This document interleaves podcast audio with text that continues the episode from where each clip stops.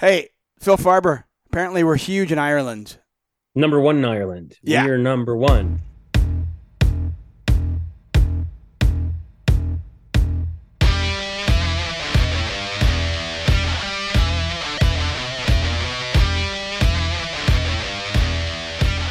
Hello and welcome to the Red Line, presented by Isles Fix, your only daily New York Islanders newsletter. Subscribe at islesfix.substack.com. Uh, let's get into this. Uh, Phil Farber, of course, on Twitter at Phil's Facts. I am at Tuck on Sports. Thanks so much for tuning into the latest Red Line. Uh, a few podcasts ago, I brought up DEF CON, and I failed miserably because I messed up. But this time, I've got it, okay? I know DEF CON 5 is everything is fine. DEF CON 1 is nuclear war is imminent. Phil, how are we feeling right now on the uh, uh, Islander DEF CON scale? I'll put it at three, right down the middle. Okay, you're you're more optimistic than me, which is a, a I'm putting it at change. three. I'm putting it at three. Okay, I'm at two, by the way. You're at two. Okay.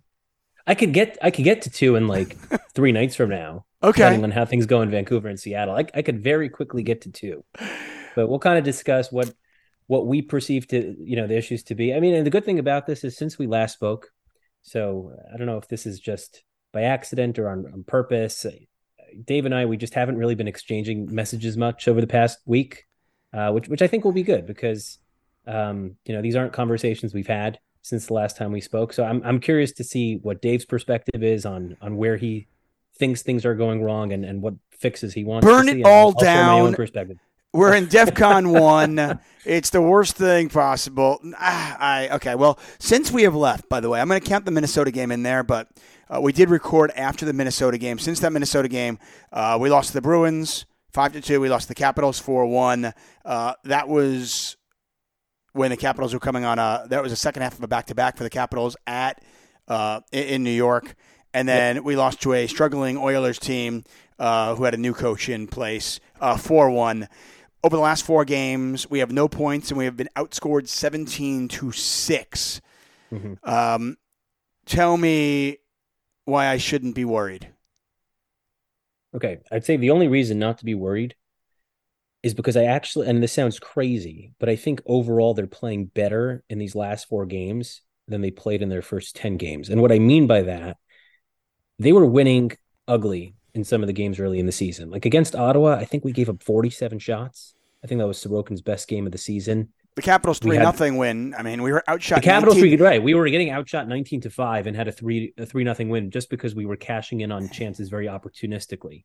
The Columbus game fairly even, but there were a couple of sequences in that game where there were players getting in behind the defense un, unimpeded and Varley was standing on his head to stop breakaway chances.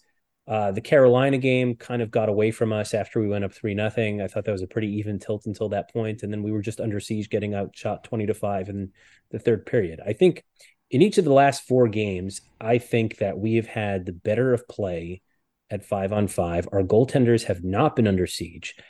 Um, I think you know a lot of the defensive deficiencies that we saw in the first ten games have been getting cleaned up.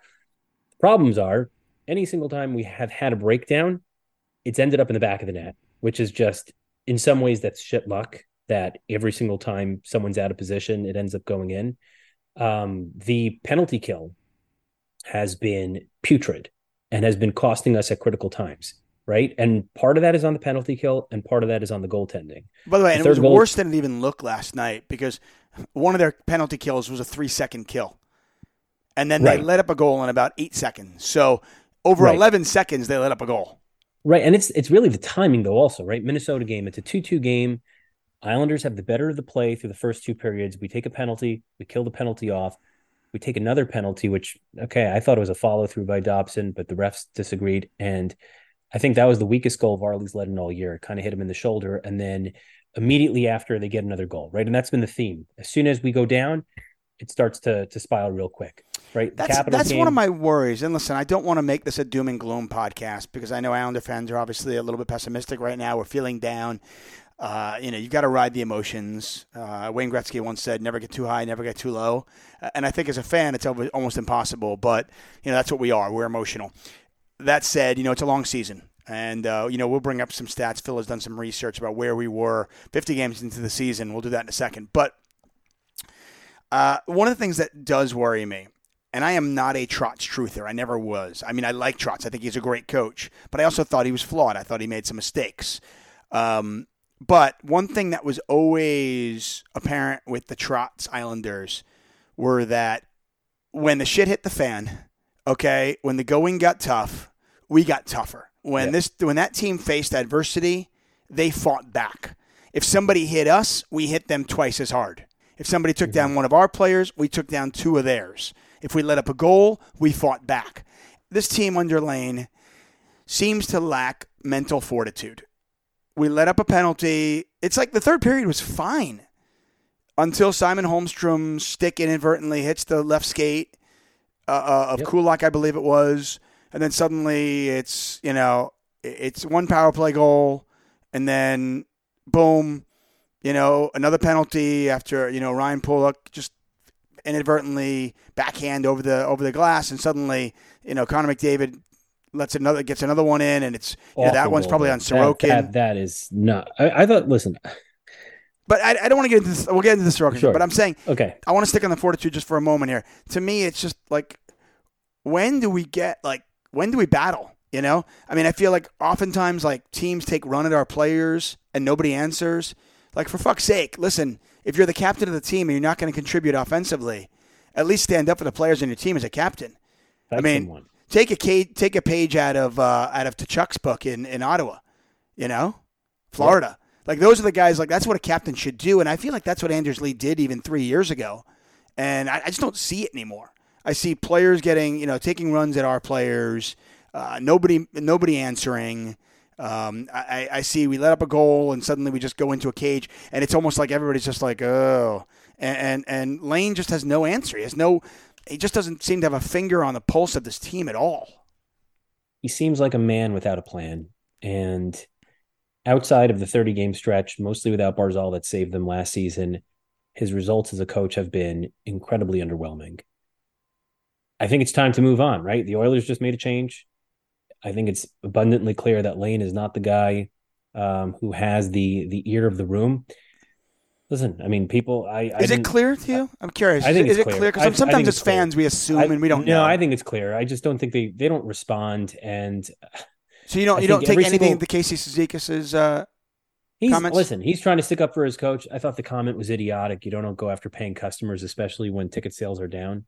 I thought that was a tremendously stupid thing for Casey to say. And look, um, it seems that every single move that he's made this year, every single button he's pressed has has been the wrong one, right? And we saw it in the Boston game. He scratches Pierre Engvall after making a mistake, albeit a costly mistake, against Minnesota on the 4 2 goal. But you scratch a guy who's on your most productive line, right? Between the three of them, by the way, Palmieri, Nelson, and, and Engvall, they combined for 19 shots last night. Not all at five on five, but most of them were, right? That has been easily their most effective line. They haven't scored, uh, you know, in, in the past couple games. But the direct result of that was putting Anders Lee on a line that he hasn't played on at all this season. And each team had two special teams goals. And the difference was the Nelson Palmieri Lee line was 0 2 at 5 on 5, right? You could see a direct correlation between the button that Lane pressed and the end result that came up in that game. And it's not like Engvall has looked any better since he's come back into the lineup. I, I think he's been a little bit more hesitant and and timid with the puck in these past couple games. I, I Well, I think mean, that isn't that- a isn't that really like- dumb scratch. listen, isn't that like you know 101 coaching? Like coaching 101, the first thing you learn. I, I don't know. I mean, I, I coach a I coach a squirt team. I coach a 10U team, but I'm the director of player development for a hockey organization out here. And the first thing we teach our coaches, the first thing I learned as a coach, was I, I never want my players to be afraid of making mistakes. Now, obviously, at the NHL level, it's different, and I understand that you want to hold players accountable. But I would rather be holding players accountable for dumb mental mistakes or selfish mistakes. Let's say Barzal takes a selfish penalty. Let's say, you know, that kind of thing. Um, so those are the kind of mistakes that I'm going to punish. Things that are preventable. Uh, I mean, we don't have that many players who can actually skate with the puck. Pierre Engvall Right. is one of them. Did the play versus Minnesota was it horrific? Yeah, it was awful. But to bench him for that, Just doesn't seem to make any sense. What message is Lane telling him? Don't skate with the puck anymore. Well, I mean, we want we it- want it seemingly put it put not seemingly it put his team at he ha- he handicapped the team in a game where they didn't have Adam Pelech, right? You're already playing with Simon Bolduc, uh, Samuel Bolduc in the lineup, and knowing that you're also taking away one of your best puck transporters and a guy who's worked really well with Nelson and Palmieri to start the season, uh, and and dating back to last season. I just don't know what kind of message that sends to a team that was looking for a win on the road in Boston there. And, Well, and don't- we had the better of the play. I mean, This we is the- allowed three five on five shots in that second period. This is the thing. To me, when you punish players for mistakes, you really go down a dangerous road. Um, I know players want to hold. I know fans want to hold players accountable, and I understand that. But you have to be really careful when you're punishing. You know, if you were to punish the Matt Barzals and the Connor Bedards and the Connor McDavids, and these are guys. When you hold the puck a long time, when you have more possession time, you are going to have more turnovers. You're going to make more mistakes. Okay we can't just have an entire team of Cal Clutterbucks and Casey Cizikas. You know, the guys who, hey, they know what their job is, get over the red line, dump it in, and go chase. You don't win championships with those guys. Yes, you need those guys, but you also need the Pierre balls. You need guys who are going to actually skate with the puck. And when you skate with the puck, yes, you are going to turn the puck over. I just don't know what message you're sending. Um, you know, do we not want our players to be extraordinary? Do we not want our players to actually try to make plays and be playmakers? It, just doesn't make any sense to me. It was from a coaching perspective, it was mind blowing to me, and, and I, I was, but I, I still I, I do wonder sometimes. I mean, the case of Cizikas comment, yes, it was stupid. I give him a pass. He's an emotional player. That's pretty obvious. Uh, heat of the moment. He's upset. They lost the game. You know, you can't attack your paying fans. That's stupid. Casey knows that. That said, I get it. I wonder though, is there anything to it? Does he actually support his coach, or have has he lost the room? Yeah, I mean, maybe he hasn't. Maybe the players really like him, but I, I just think that whatever he's doing is just not working. And even when they were winning earlier this season, right, you had two of those games are Varlamov shutouts, right? They had the win against Arizona where Arizona really came in out of gas, only mustered 14 shots.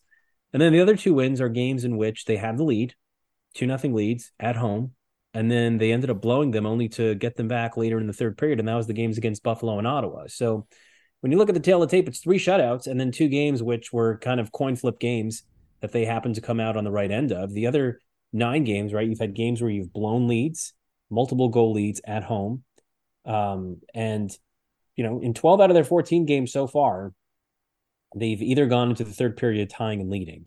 The inability for them to be able to power through and battle when things start to go, you know, the, the slightest bit of adversity that hits them. And it's it's in stark contrast to last year, as we pointed out. Like they had three multi-goal comebacks in a row last year against Colorado, the Rangers, uh, and Calgary. Um, and we've, you know, the, the issue last year was the first periods were a mess. This year, the first periods have actually been quite good. Uh, but the third periods have been where they are, you know, making their bed this season and, and not in a good way. Yeah, I just I remember last year, and it, started. There was a, it was a trend that I noticed last year that I didn't notice when they were under Trotz. Was I thought that our players had each other's backs a little bit more last year, um, and I remember I think it was Port, Portuzo uh, Blues who just crushed Pelech to the boards and sent them out for a month. Yep. That was about no one responded. no, but and there was just like zero response. Like, where's the captain? Where's anybody? Is anybody going to Yeah. answer? Um, I mean, I, shockingly, the only player that seems to kind of like come to their team's defense is Oliver Wahlstrom occasionally, uh, which you like to see. But there's just no answer. There's just, None. I mean, listen, the hit against Mayfield last night, I, don't, I think it was fine. Mayfield was reaching and his head was down, and you know, but still, it's like in today's in today's NHL, like something, Stick right? up for your guy.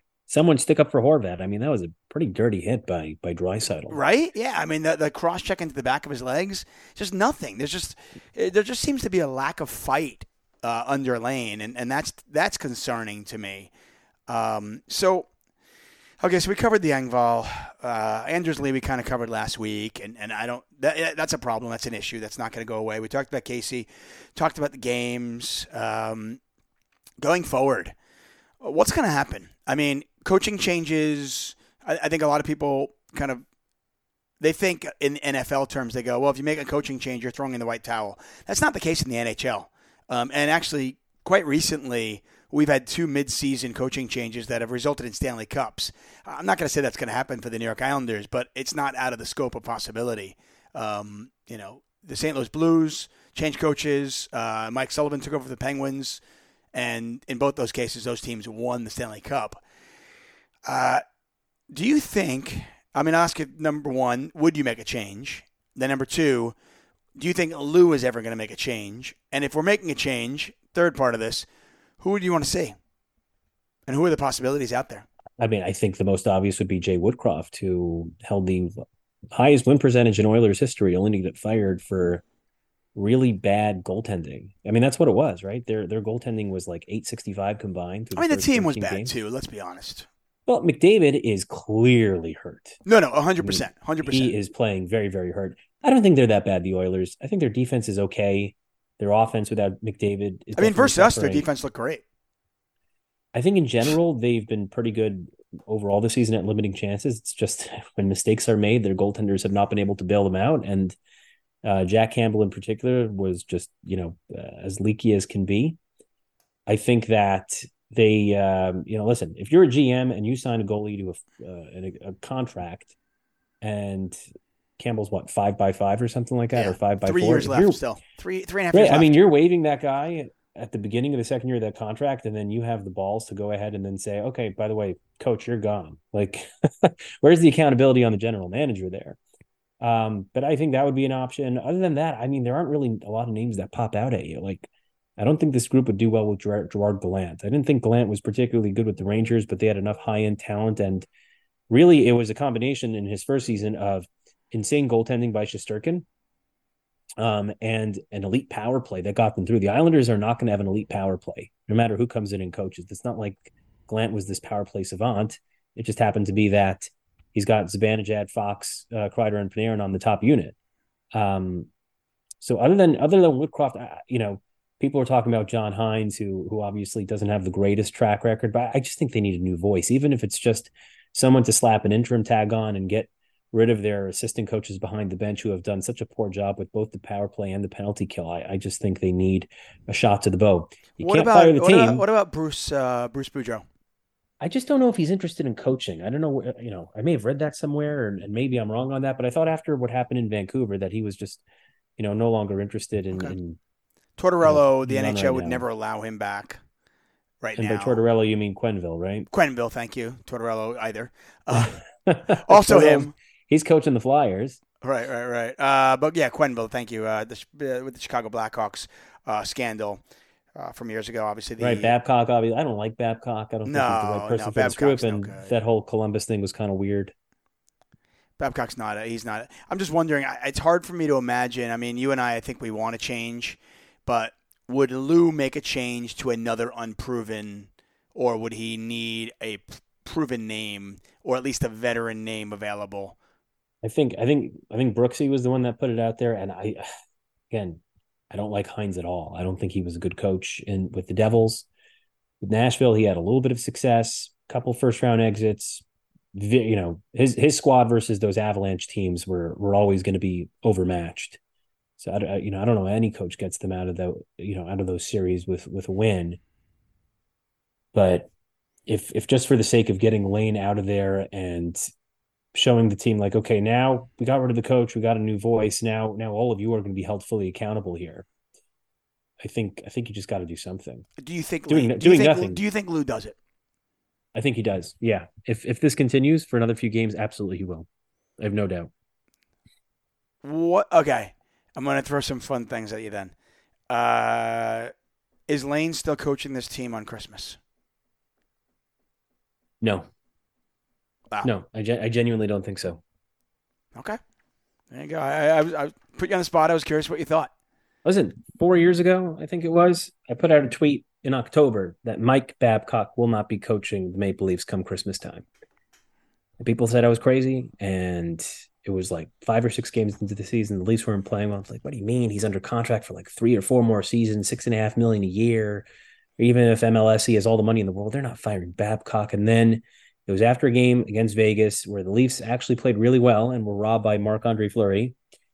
I can't remember if it was Dubas or if it was Shanny who got on the plane and they brought Sheldon Keefe with them and they said, Babcock, you're done.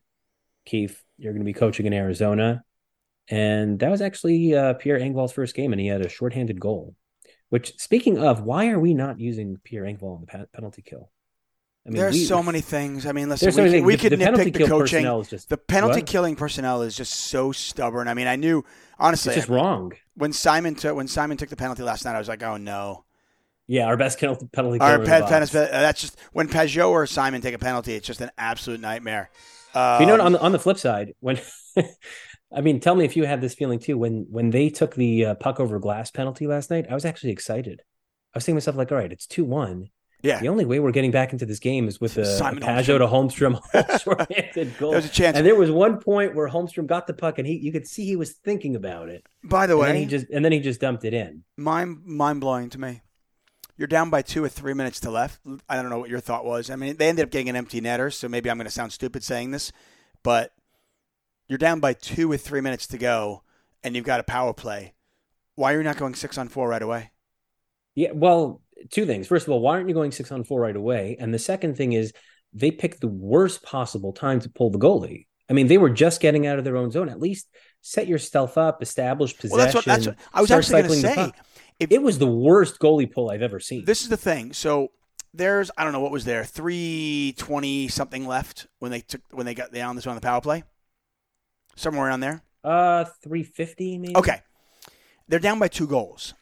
I understand not pulling the goalie on the faceoff because maybe the Oilers win the faceoff and they get a free shot at our, at our empty net and the game's over. Yep, because they could ice the puck. You're on the power uh, penalty kill. But Absolutely. we won the like Varley to me should be like at the almost the blue line. And by Varley you mean Sorokin. Sorokin. What is wrong with my names today? God, this Yeah. is what happens. Age. I got I got Quenneville and Tortorella mixed up. I mean, I feel like all those old school asshole coaches are the same now, right? Um, but anyway, um, I, I yeah, Sorokin and, and Varley. But why isn't Sorokin like making his way to the bench already? So when the Islanders do win the faceoff, which by the way they did win the faceoff, they got control. Like to me, it's okay. Win the faceoff, get control, immediately pull the goalie. Yep. But you wait wait to win the faceoff because maybe you don't win that faceoff, and sometimes obviously that's that's a problem.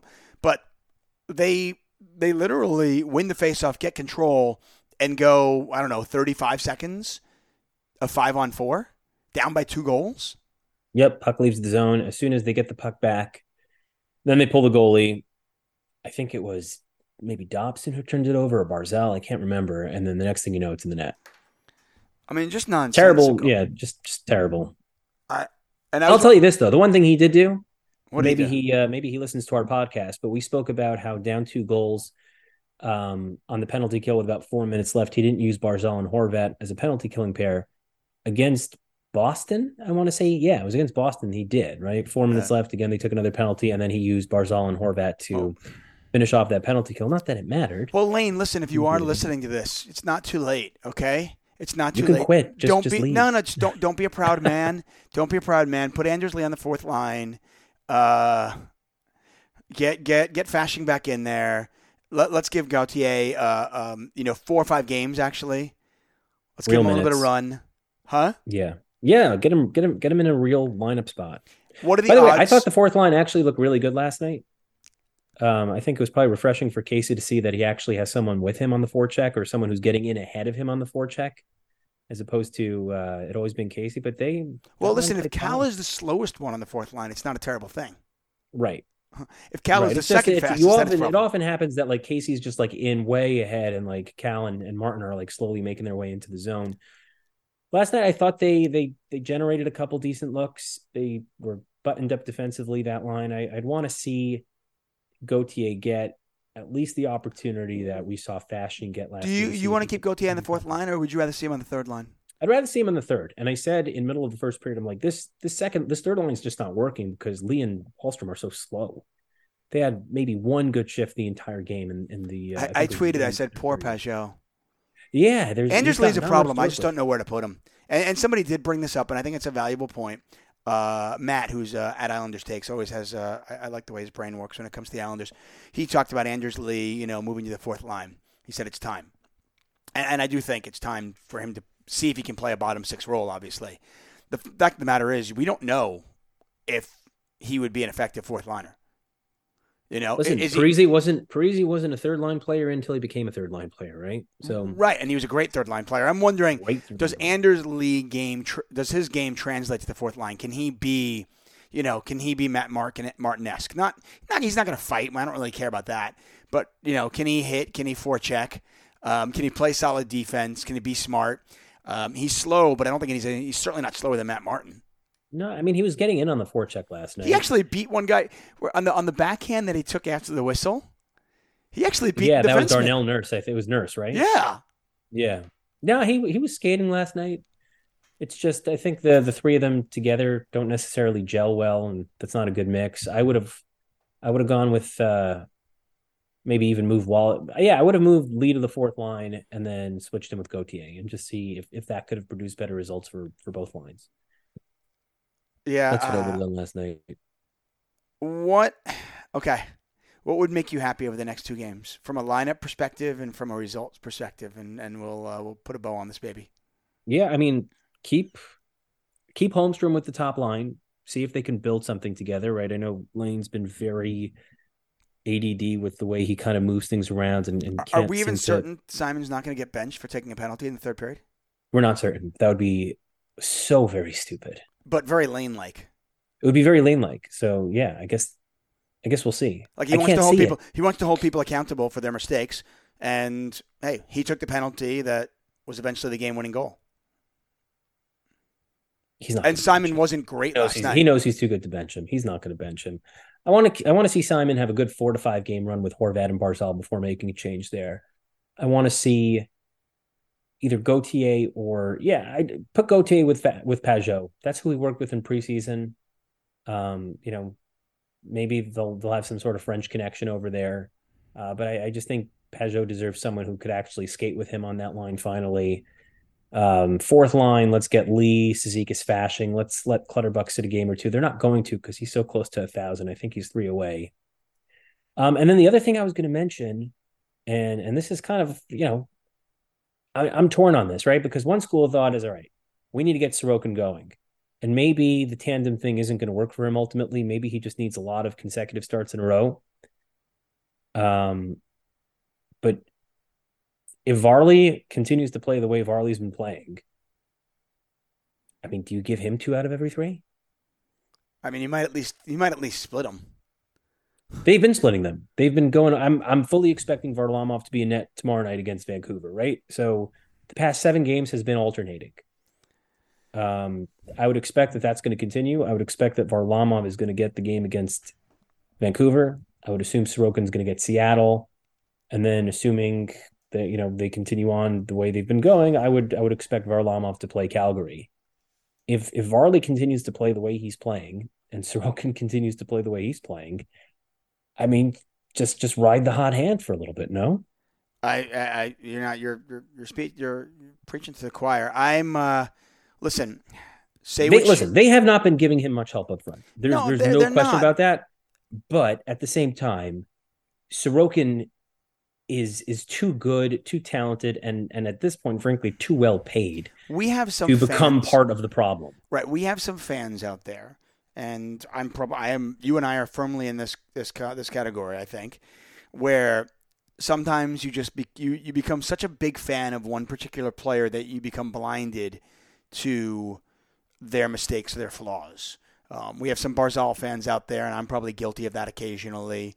Um, and we certainly have Sorokin fans. And listen, I love Steph, uh, Stefan Rosner, um, but he's a goalie and he looks he thinks about hockey as a goalie and he looks at Ilya like he's like every time if every time he has a bad game it's like well we're not giving him any support. All those right now he's got a 907 save percentage.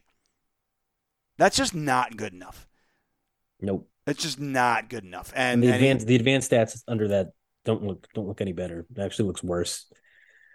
Yeah. Analytically I, I mean last night even when he was making saves I don't know if you noticed this. he was really far back in his net he's peeking behind him every single time. He just he wasn't I mean, sure of himself. How about there the was one that hit him how right about in the, the Evander he Kane, the Evander behind. Kane one that came off the angle that he hit the crossbar on, and they weren't sure. Oh, they weren't sure. But he had no idea where that puck was going. no. He he was he was guessing the entire time. The McDavid goal, it hits him and then it leaks through, and that's the second one of those in three games against Boston. Also, Pastrnak, very weak shot from distance, and it just goes right through him. Like it hits him and then it just keeps going. McDavid, not a great angle by McDavid coming in down the left side.